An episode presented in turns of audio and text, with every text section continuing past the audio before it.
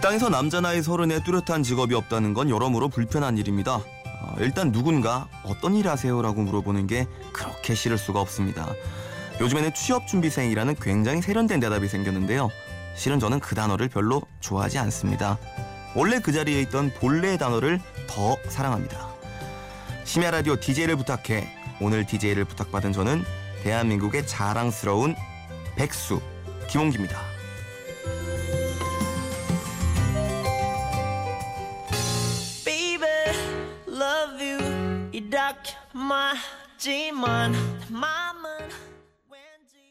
첫 곡으로 G드래곤의 네가 뭔데 들으셨습니다. 안녕하세요. 제 이름은 김홍기입니다. 어, 나이는 서른입니다. 앞서 취업준비생이라는 말 대신에 백수라는 단어를 사랑한다고 말씀드렸는데요. 뭐 사실 뭐 스펙을 쌓는다거나 공채 정보를 뒤적거려 본다든가 하는 식의 구직 활동을 전혀 하고 있지 않는데 취업 준비생이라는 말을 쓰는 건 좀 기만적인 거 아닌가 하는 생각을 하고 있습니다. 지금 방송 듣고 계신 청취자 여러분들께서는 야 이제는 하다하다 동네 백수가 이 프로그램에 다 나오는구나라고 생각하실 수도 있겠습니다만 저는 나름대로 제 생활에 굉장히 만족하고 있습니다. 대체 가난한 백수 인생이 뭐가 그리 행복한지 어제 하루도 그리고 내일도 눈코 뜰 새 없이 바쁘게 하루를 보내셔야 할 여러분들에게 오늘 한 시간 동안 DJ로서 실로 느긋하기 짝이 없는 제 이야기 들려드리겠습니다.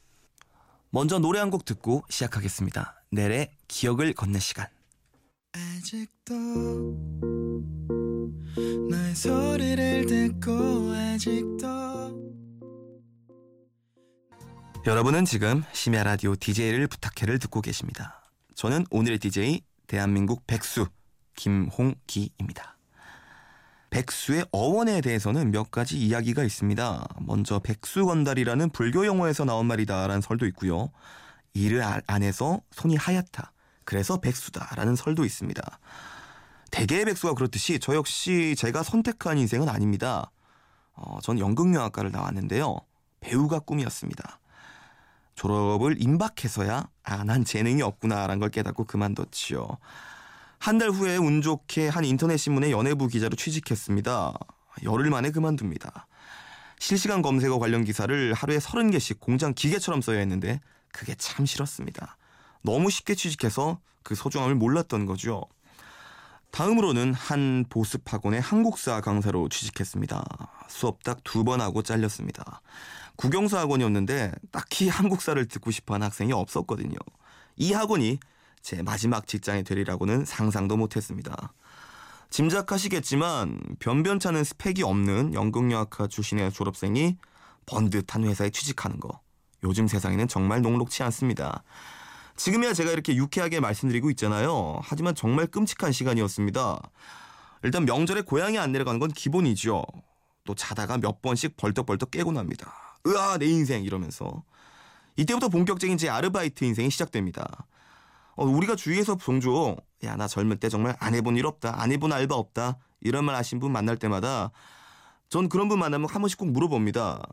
혹시 생동성 실험이나 임상 실험 받아보신 적 있냐고요. 청취자 여러분들 중에 해보신 분 있으세요?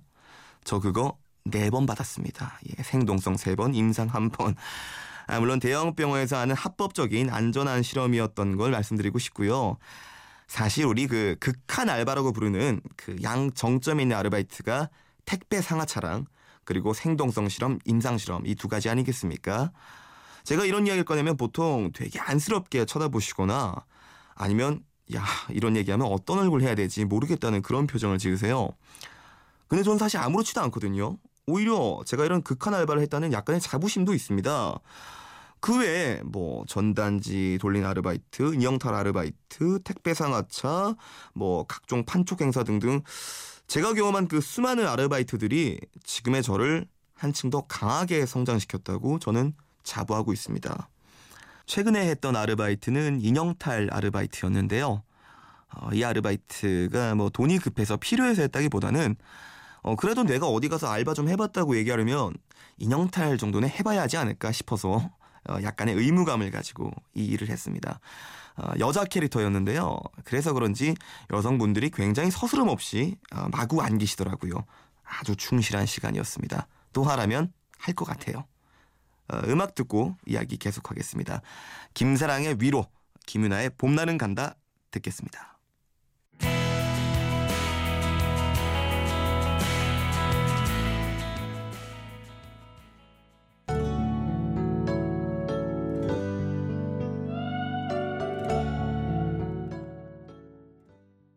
김사랑의 위로와 김윤아의 봄날은 간다 들으셨습니다.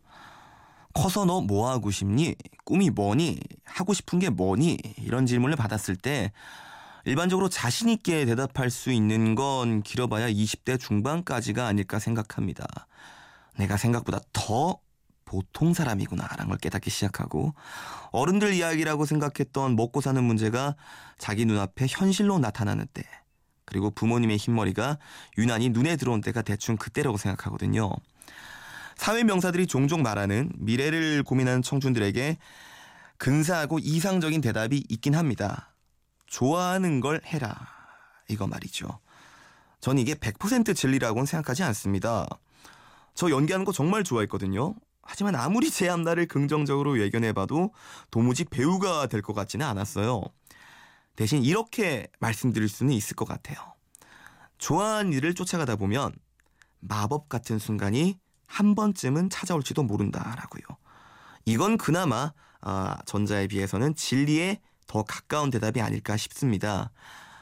제 얘기 하나 들려드리겠습니다. 전 가수 서태지 씨를 굉장히 좋아합니다. 뭐 전곡을 암기하는 건 사실 너무 당연하고요.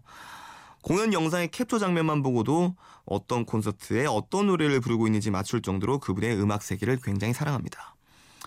그분 집에도 평창도에 있는 그분 자택에도 한번 초대해서 간 적이 있었어요. 크리스마스 이브였는데 그분과 독대하고 악수도 나누고 어, 그분이 손수 쌓으신 선물도 받고 제 인생 최고의 경험 중 하나였죠. 어쨌거나 그 경험 덕분에 제가 MBC 예능 프로그램 능력자들이란 프로그램에 서태지 능력자로 출연을 하게 됐습니다. 방송 후에 반응이 나쁘지 않아서 너무 감사하게도 어, 이곳 MBC FM4U에서 잠시 후에 하는 이재현의 세상을 여는 아침에 일주일에 한 번 고정 게스트로 어, 들어가서 벌써 세 달째 방송국 물을 먹고 있습니다. 마법 같은 순간이었죠. 정말 꿈도 희망도 뭣도 아무것도 없는 천하의 백수가 매주 이렇게 방송국에 가서 물론 프로그램이 10분짜리 작은 코너 하나지만 아, PD님, 작가님 그리고 MBC의 미녀 아나운서분과 라디오를 하고 있다는 게 지금도 사실 꿈만 같습니다. 그냥 서태희 씨가 좋아서 그분을 파고들었을 뿐인데 어, 그게 멈춰져 있던 제 인생의 톱니바퀴를 굴러가게 한 거죠.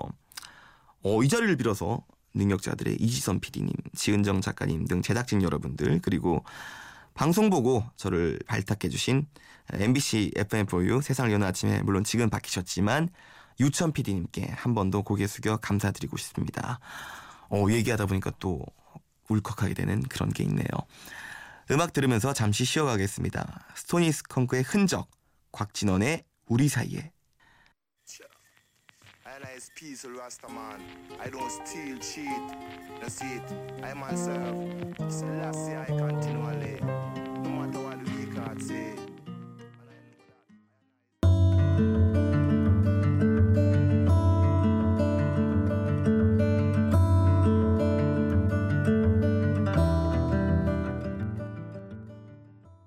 여러분은 지금 심야 라디오 DJ를 부탁해를 듣고 계십니다.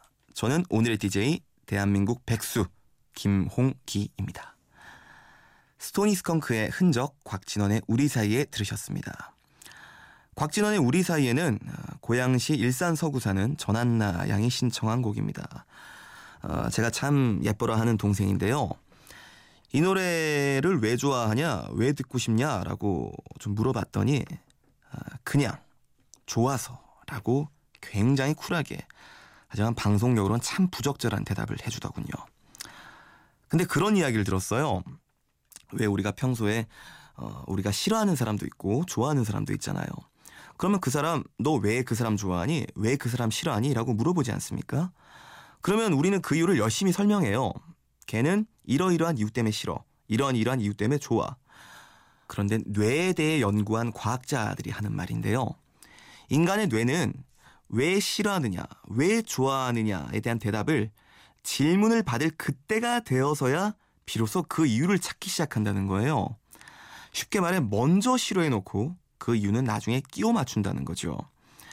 인간은 대개 자신은 굉장히 이상적인 사고방식의 소유자고 어떤 합리적인 이유, 뚜렷한 신념을 가지고 뭔가를 싫어하거나 좋아한다고 생각하지만 실은 전혀 그렇지가 않다는 거죠.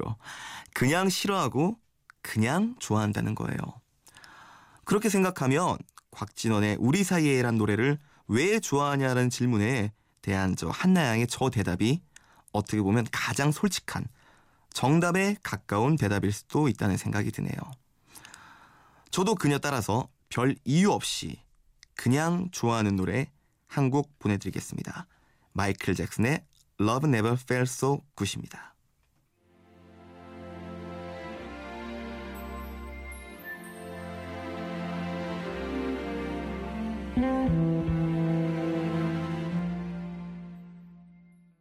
아, 잭슨 형님이 돌아가시고 나온 두 번째 앨범 Xscape의 타이틀곡 Love Never Feel So Good이었습니다. 이 곡이 빌보드 차트에서 9위를 하면서 마이클 잭슨은 1960년대부터 2010년대까지 50년 연속으로 빌보드 탑10에 든 유일한 가수가 됐죠. 제가 세상을 여는 아침이란 프로그램에서 어떤 이야기를 하고 있는지에 대한 말씀을 못 드렸는데요. 어, 이런 얘기하고 있습니다. 아침의 왕이란 코너인데 매일매일 전문가분들이 나오셔서 만화, 패션, 스포츠, 영화, 뭐 음악에 대한 이야기 들려주시는 코너예요. 그중에서 저는 매주 금요일 음악의 왕이란 타이틀로 어, 이런 그 앞에서 말씀드린 마이클 잭슨의 빌보드 얘기 같은 이런 음악 얘기를 하고 있는데 참 제게는 가당치 않은 제목입니다. 음악의 왕이라니요. 제가 뭐 사실 뭐 임진모 선생님이나 뭐 배철수 선생님, 강헌 선생님도 아니고 그냥 취미 수준으로 음악을 듣는 사람인데 음악의 왕이란 타이틀로 음악 이야기를 하고 있다는 게 참 부끄럽습니다. 잭슨 형님이야말로 정말 King of Pop 아니겠습니까? 그런 생각이 듭니다. 우리나라만큼 부모님들이 어린 자녀들에게 위인전을 많이 사준 나라는 없을 거예요. 뭐큰 사람, 특별한 사람이 되길 바라시는 거겠죠. 당연하다고 생각합니다. 덴마크 코펜하겐에서 석사 과정을 밟고 계시는 조민경 님이 한 교육 전문지에 기고하신 말씀입니다. 덴마크 사람들의 정설 이야기에 좋은 말로 얀테의 법칙이라는 말이 있대요. 네가 특별하다거나 네가 우리보다 낫다고 생각하지 마라 라는 뜻이랍니다. 그래서 덴마크 학교에서는 조기 교육이 절대 금지랍니다. 내 아이를 특별하게 키우는 게 아니라 평범한 보통 사람으로서 행복하게 살 수 있는 방법을 가르쳐 주는 게 덴마크 교육의 핵심이라는 거죠. 그래서 덴마크에서는 직업의 귀천을 따지는 문화도 거의 없다고 합니다. 마이클 잭슨 같은 그런 큰 분들의 위대하고 거대한 삶. 하지만 사실 거의 모든 아이들은 우리가 생각할 수 있는 범위의 평범한 삶을 살 거예요. 근데 그게 치열한 경쟁에서 낙오한 게 아니라 자신의 선택에 따른 것이고 그리고 그건 역시 충분히 만족스럽고 행복한 것이라는 걸 잘 알려주는 게 덴마크 부모님들의 덕목이랍니다. 어, 이런 북유럽 국가들의 교육 방식을 무조건 찬양하고 부러워한다기보다는 한 번쯤 곱씹어 볼 필요는 있을 것 같아요. 우리처럼 좀 더 비싼 너를 만들어주겠어. 내 옆에 앉아있는 그 애보다 더 같은 교육을 하고 있는 사회는 말이죠. 네. 교실 이데아의 가사죠. 어, 이 타임에 그 노래 듣- 보내드리고 싶기도 한데요. 어, 시간이 시간이니만큼 자제하고 다른 노래 듣겠습니다. 롤러코스터의 숨길 수 없어요. 그리고 바닐라 유니티의 내가 널 어떻게 잊어 듣겠습니다.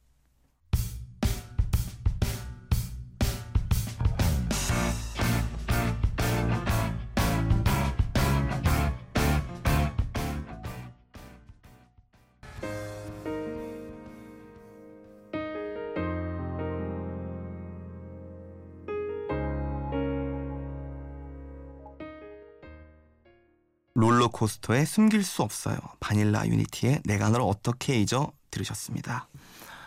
저와 비슷한 또래의 사회초년생들은 어, 되게 직장생활, 조직사회에서의 어려움을 많이 호소를 하는데요. 그 중에서 가장 어려움을 겪는 것이 아무래도 호칭 문제가 아닐까 싶어요. 어, 특히 압존법에 대한 부분들이 많이 헷갈리는데요. 남자분들은 이 군대에서 압존법에 대한 것들을 많이 그 체득을 받고 교육을 많이 받지만 여성분들은 그럴 일이 없어가지고 많은 실수를 하시는 것 같더라고요. 압존법이란 건 이를테면 이런 거죠. 어, 우리가 부장님하고 어, 부장님보다 직급이 낮은 계장님이 있었을 때 그 부장님에게 부장님이 자네 어디 가나 라고 했을 때 아 김홍기 계장님이 부르셔서요 라고 대답하면 안 되는 거잖아요. 김홍기 계장이 불러서 어디 어디로 갑니다라고 대답해야 되는 건데 어, 그런 압존법에 대한 실수를 많은 분들이 조금 저지르고 거기에 대한 어려움을 토로를 하시더라고요.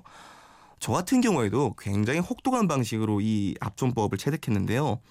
바로 군대에서 제가 굉장히 무서워하던 한 선임이 이 압존법을 굉장히 저에게 강조를 많이 하고 아, 많이 야단을 쳤던 그런 기억이 납니다. 자, 이등병대 에피소드 하나 얘기 드릴까요? 어, 어느 주말에, 화창한 주말에 저희 어머님이 저희 부대로 면회를 오셨어요. 그래서 그 이등병 시절에 면회가 참 반갑거든요. 그래서 룰루랄라 옷을 차려입고 이렇게 면회소로 가던 길이었죠. 그런데 가던 길에 이 무서운 선임을 만난 거예요. 야, 너 어디 가냐? 라고 물어보더라고요.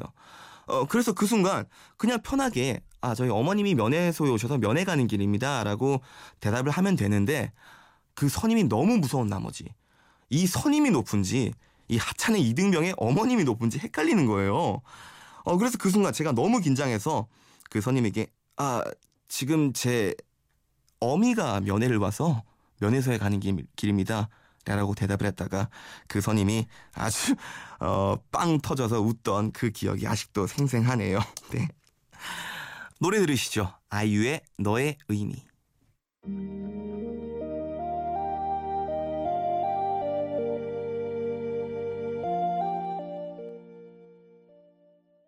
아이유의 너의 의미 들었습니다. 매주 이곳 상암 MBC에서 세상을 여는 아침 라디오 녹음을 마치고 제 작은 자취방에 도착하는 시간은 절대 아침 10시를 넘기지 않습니다. 그 이후에는 온전히 제 시간입니다. 라디오를 하고 온 날은 아주 떳떳하게 빈둥거릴 수 있습니다. 친구들과 술을 한 잔 먹어도 떳떳합니다. 스스로에게 부끄럽지 않습니다.